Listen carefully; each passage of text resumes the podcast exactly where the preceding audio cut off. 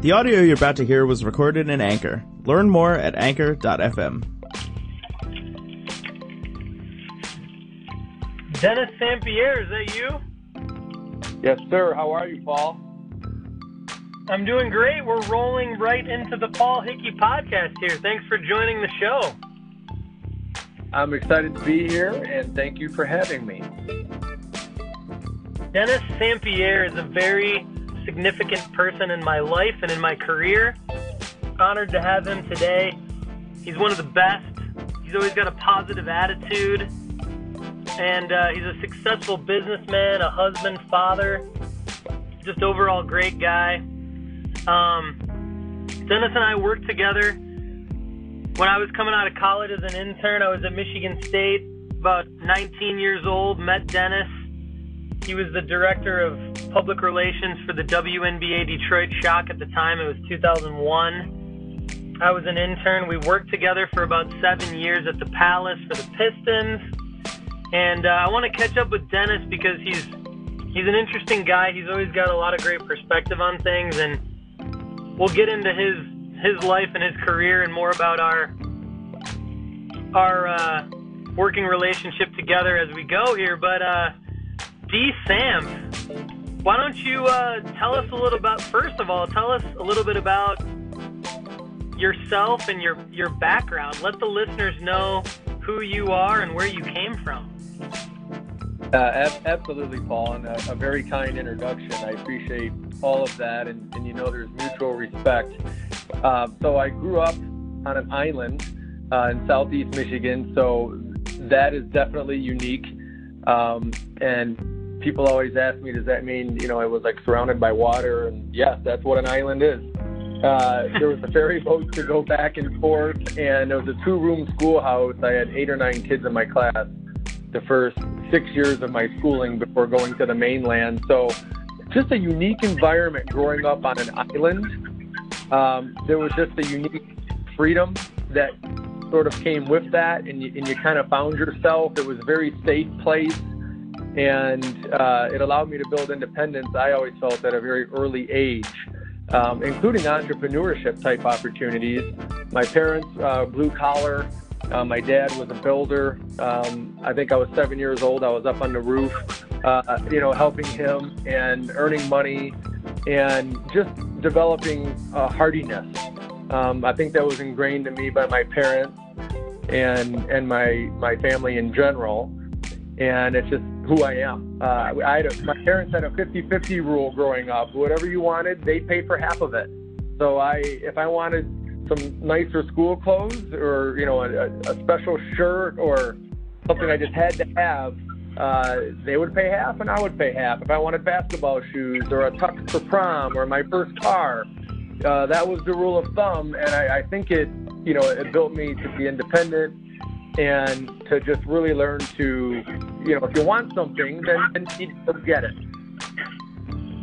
Yeah, there's a lot of great stuff in there. I love the fact that you grew up on Harson's Island in, in Michigan and uh, always a cool story and, and uh, entrepreneurship. You mentioned that. We're going to get into that. I feel like that's a reason why you and I have probably like a, a subconscious reason why you and I always connected even from day one. And, uh, and then the 50-50 rule is cool. I didn't know about that. I, I love that because uh, Kate and I have tried to figure out what to do with Max because, you know, our, soon to be eight year old son. He's a great guy, but great kid. But uh, we feel we feel like he kind of gets whatever he wants, and that's kind of our problem. So I might have to adopt the 50-50 rule. I like that. It's a good one. Uh, absolutely. Feel free to put that in play, and I can just tell you uh, firsthand that I really feel that it helped to help me understand the value of money, hard work, um, sweat equity, and certainly my wife Rebecca and I are putting that into play now with our three young boys. So I have a 14 year old son named John, a nine year old son named Jack Jackson with an X, and uh, a four year old named Ryder. I think your family has been obviously ex- always extremely important to you, and that was one. That was another reason why I kind of like growing up at the palace, as I like to say, um, kind of learning from you how to balance a little bit of, you know, and also having a job that was pretty demanding for a lot of years and but also loving the job and want like wanting to be there. I mean, I think you and I always shared that in common. Like we always wanted to be there. We wanted to be involved. We wanted to build the next thing and and then, you know, also be be a good husband and a good father, you know, eventually and stuff. So talk maybe talk a little bit about those years and uh, what that was like kind of growing your family but also growing as a as a businessman at the palace. Yeah, absolutely. I think if there was one word to capture all that, it's discipline. I, I think that's something that every day I, I try to, you know, I do a lot of self evaluation, you know, even now, but certainly back then. And it always points back to discipline and just balance and, you know, God first, family, job in that order. But okay, realities are your job is typically is incredibly demanding and and so and that supports your family. And so it all works together obviously. But I, I think you know that's how I center myself always always have. And hopefully I get better at it uh, you know as I go with the more life experience that you gain so but in that regard you know early on in your career you're trying to carve out your path you're when I started with the Pistons, I had just finished paying my own way through school at Central Michigan University. Um, I was, you know, that took an incredible effort. I was very proud of paying my own way through school and balancing all of that. And now I'm catapulted into a professional career in a very exciting yet demanding industry. And so much was expected of you. I called those eight day weeks, Paul, and I know you remember that. Um, Mm-hmm. You know, it's nights, weekends, holidays. It was the professional sports entertainment industry. So you would entertain people and host them um, at, at night or the weekends or the holidays. And so you had to be disciplined with time so that when you were not at work, you were putting your family and your, your other priorities first. So you had to be extremely efficient with your time and your, you know, you had to move with purpose. There was no room or opportunity for for weight. And I think that was just a big part of how I personally was able to balance all of that, you know, throughout the years. And I started in public relations as an intern and then moved up to an assistant and then moved up to a director. And then my pivot point in my career was when our president, Tom Wilson, promoted me to oversee the community relations department and the Team Foundation. And what I always thought was neat about that, Paul, is he was the president, but he saw something in me that I don't know that I even saw in myself yet at that time.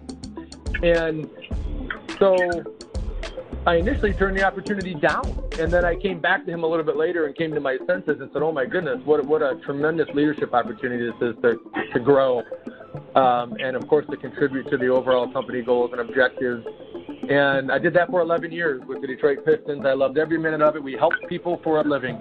Uh, people would say, What do you do? What is community relations? And I would always say, I help people overcome their circumstances.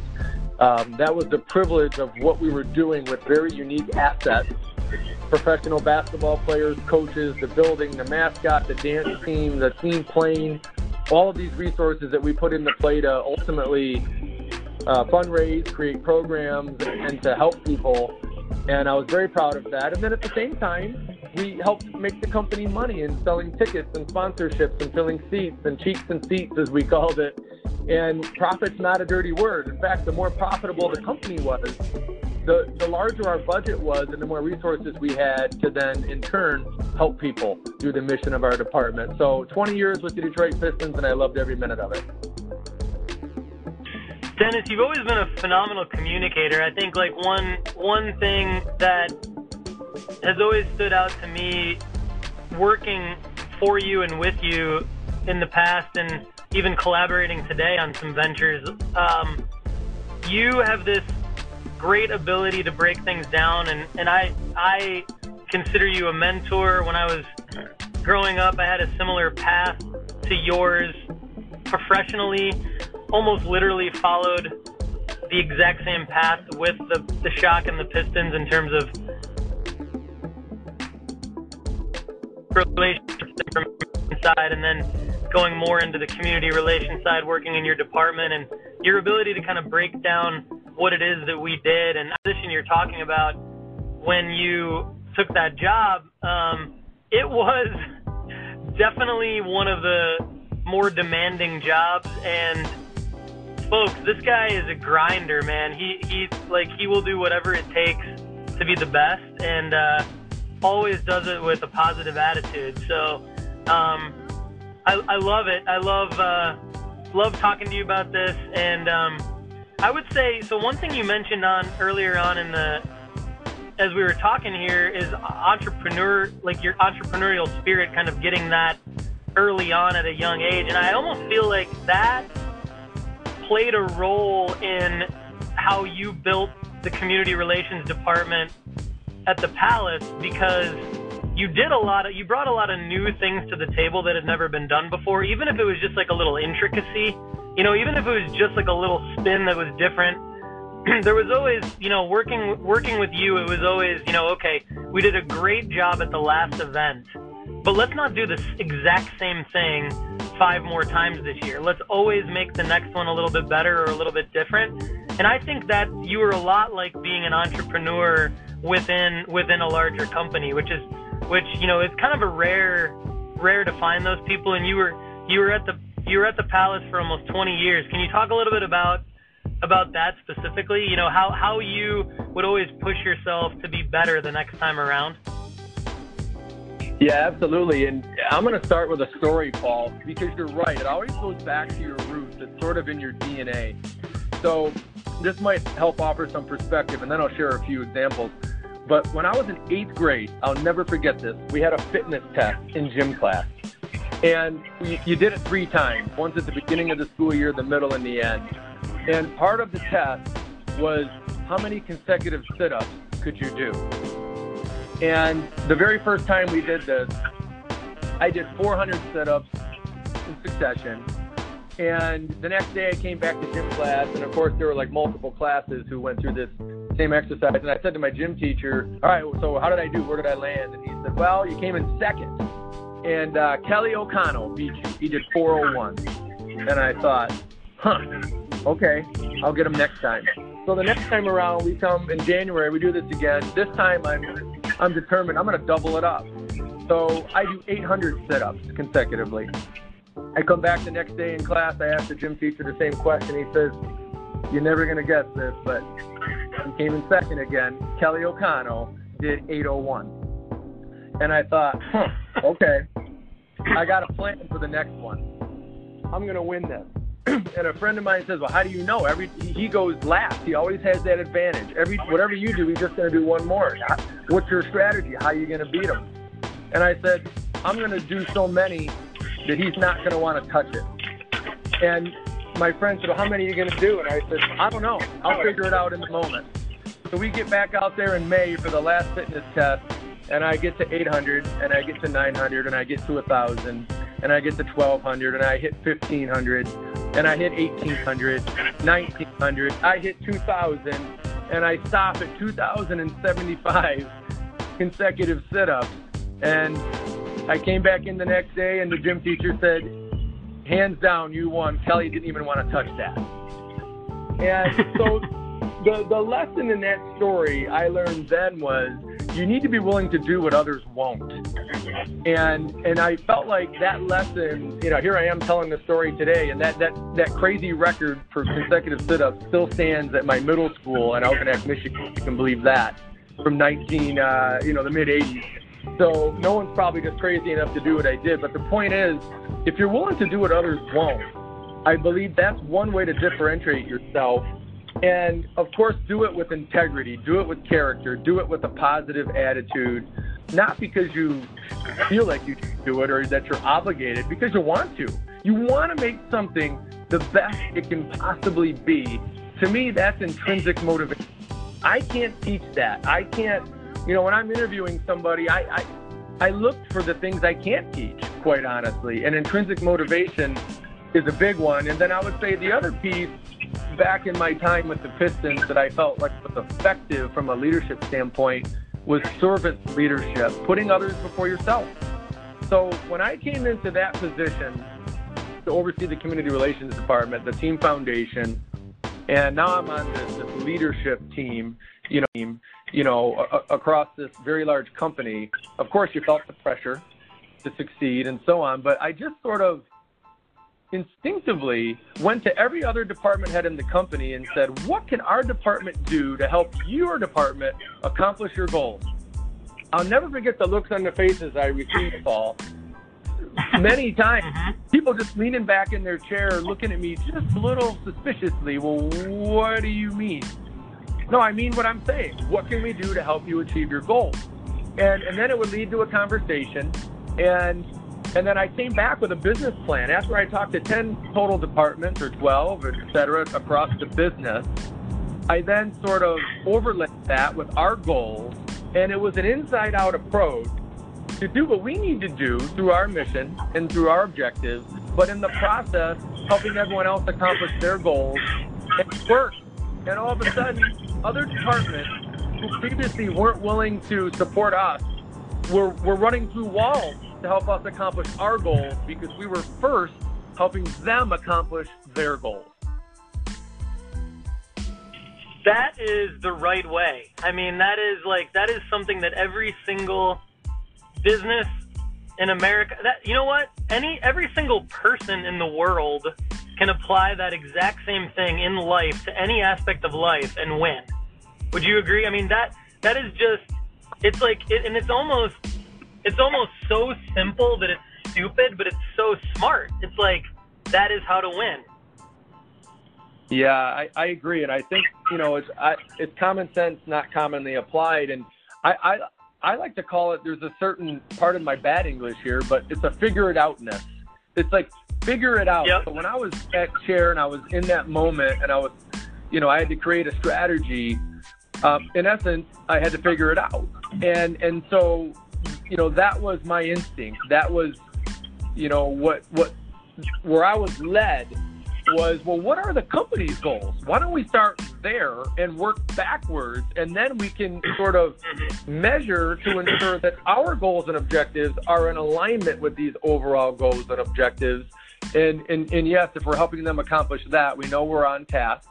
And then uh, you know, they're they're going they're only going to want to reciprocate because that's human nature, and we're going to do this because we want to do it, not because it's a it's a tactic on a sheet of paper and a business plan. Because right. we genuinely want to see the company succeed, and I was I was very happy when it started to come together. And as you know, uh, that's when our department really took off, and we did start to implement things that had never been done, like a Pistons Care Telethon, utilizing the TV, the radio broadcast, and the in-game experience to create an 18-hour fundraiser that generated one half million dollars in in one business day. No one had ever done that before in all of sports.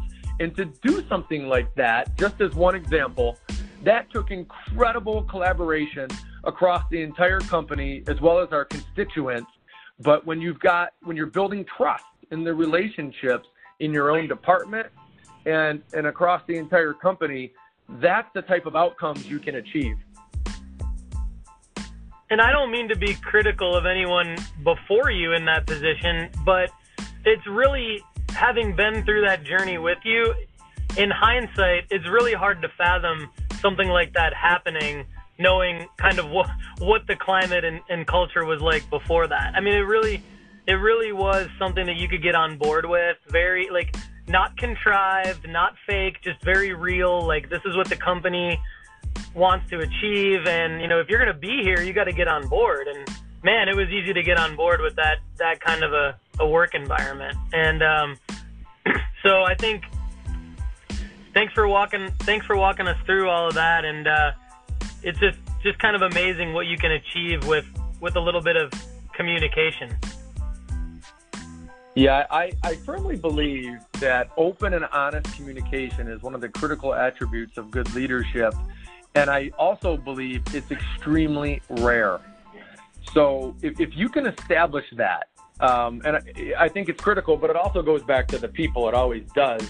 You know, you want people on your on your team who who want it as much as you do. And it goes back to the intrinsic motivation, the character, the integrity, the attitude. If you can find those types of people, then it, you know, then you can start to put your own top spin on it. You can get creative. You can sprinkle in the pixie dust and take and take good to great. And that's one of the things I love to do: take good to great. So you're right. The you know the, the previous regime, you know, they they had their own accomplishments. They had their own philosophy. So whenever someone new comes into the fold, that's an opportunity to put your stamp on it and to take it to the next level. And I personally really enjoy that challenge.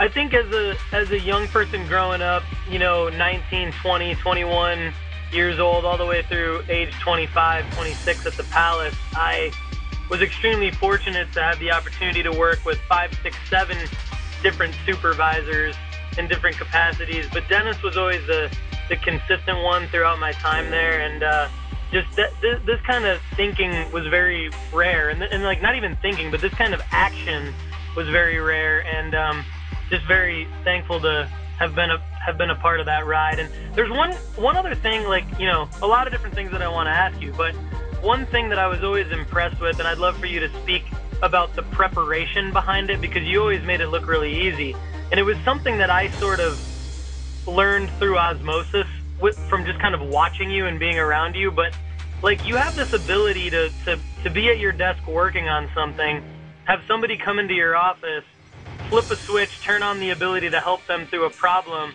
and then five minutes later, you've got to go present to a crowd of like 150 people down in the arena who are there, and you just go and, and make this amazing presentation with your public speaking skills. But you made it look so easy, but there's so much preparation behind that. And maybe talk through how you how you're able to go from like working on something on your computer to helping somebody through a problem to you know making a you know public speaking engagement the next minute.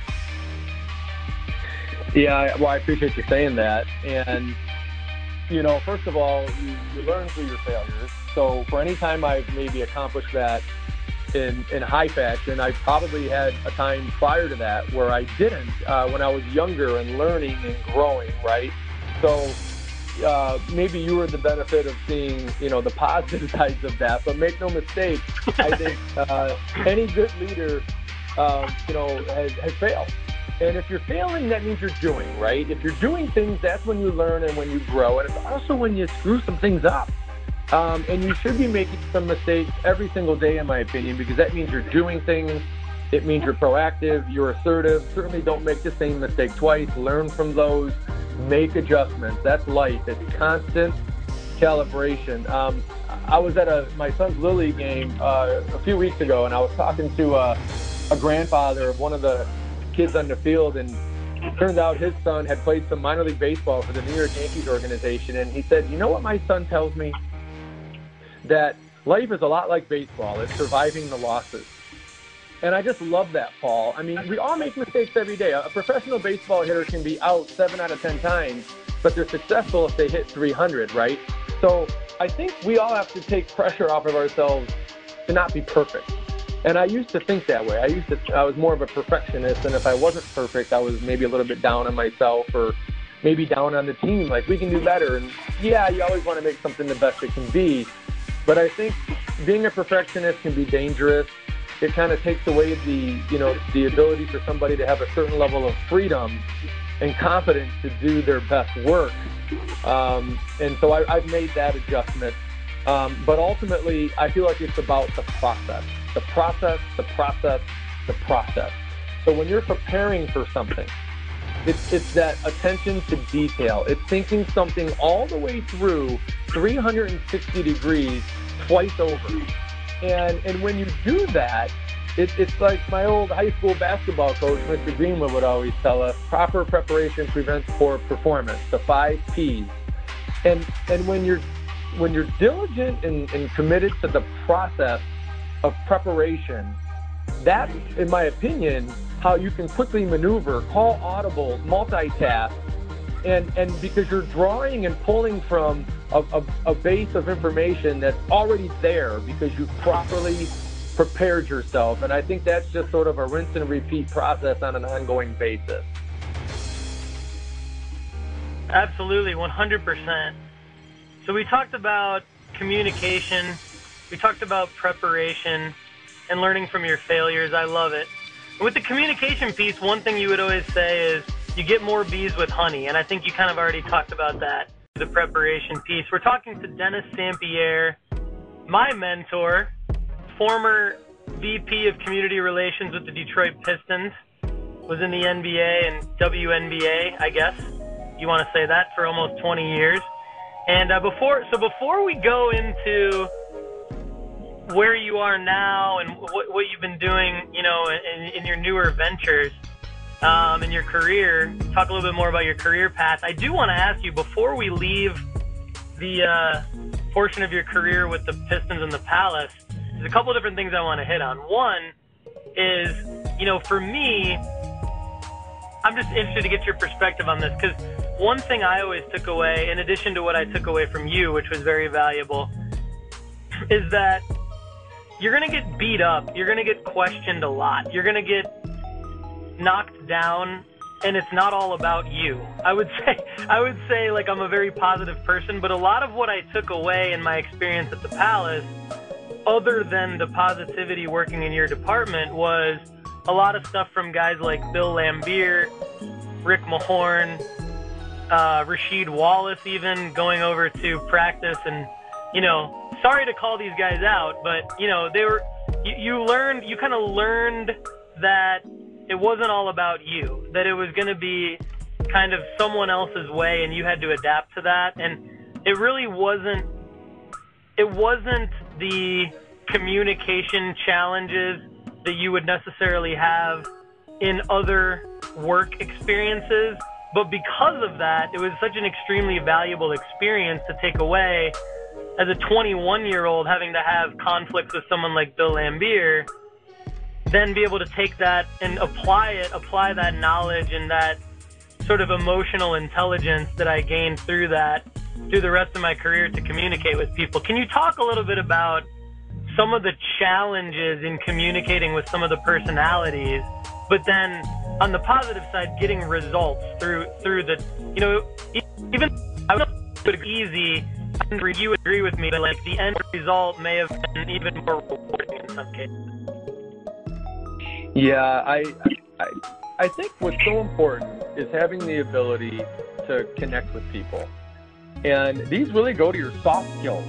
And I think that that's something that you know, as I as I look at the next generation coming up and millennials and things like that, with with the advancement of technology, which is incredible. Um, at the same time, you know, we communicate now in, in, in small little bites, right? Um, in as few characters as possible in a text or a post or what have you. So I, I think the ability to connect with people is becoming a bit of a lost art, um, in my opinion. Doesn't mean I'm right, but that's something that to me is invaluable. And and when you can connect with someone, you can build a relationship with someone, and then then comes the trust, and then comes uh, you know the ability to execute against that. But it always comes. To, think about business. It always comes down to relationship. Um, I, I, saw where two departments didn't get along in the past, therefore nothing would ever get done, um, simply because uh, there was a disconnect. Um, and and yet, when you've got the opportunity to build up that relationship, uh, it's amazing how you can move mountains and not only get things done, but get them done at the highest level and quickly. You can accelerate the process because people want to help, you know, the other person because of the respect factor that can be established. Now, when you're working with professional athletes, as, as we did, you and I, for a great many years, um, you know, you're, you're talking about fabulously wealthy people who've been told since uh, they were seven years old how great they are. Okay, and and so you, you have to understand the dynamics going into that, in that you need to be very well grounded, is what I felt to be essential to building a relationship. You can't be in awe of, of a professional athlete or anyone else for that matter. You know, we all, you know, we're, we're all equal in my mind. Uh, we all have different talents and gifts and and skill sets and so forth. So while I respect them as athletes, you know, my hope is they would respect me too in return. So I, I always felt being well grounded um, was was critical towards building the respect of someone who has that type of you know, professional clout, if you will. And I felt like that went miles for me. I'll never forget the time Rick Mahorn, the former Detroit Piston bad boy, uh, you know, he would play basketball with us in the morning at the Pistons practice facility, and, and, and you'll remember this, Paul.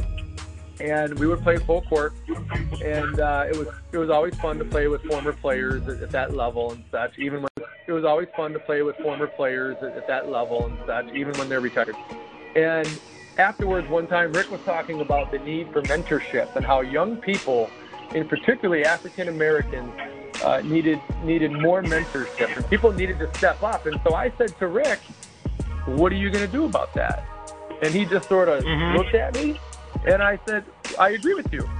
So what are you going to do about that? You're in a position mm-hmm. where you can make an impact because of your celebrityism, and I'm just curious what your thoughts are around that. You've identified the problem, but do you have a solution? And I said it in a fun, heart heartfelt way because I had built up a relationship with Rick. There was trust, there was mutual respect to where I could have that conversation with him and be candid. And then what we landed on was creating a program, as you may recall, the Pistons Black History Month Tour, where Rick mm-hmm. led a program with other local celebrities, media members, sponsors, who would go to schools across Metro Detroit and throughout Michigan and, and, de- and deliver um, an, an inspirational message to youth to, in essence, help them maximize their, their potential. And it was, it's a program that I believe still exists. We awarded hundreds of thousands of dollars in scholarships, but more important was the, the life changing messaging that was being shared by this distinguished panel of folks that basically built themselves up from nothing to achieve their goals and success in life. And that was something I was very proud of. And I think it, it, it sort of crystallizes what you're talking about in regards to the challenges of that environment. But then on the other side of that, the, the achievements you can accomplish when you're able to build relationships with people, whether they're a celebrity, whether it's your neighbor, whether it's you know, someone down, a stranger who you just met. And it's about making that connection with people, establish the trust, and then together you, you can accomplish so much versus going it alone.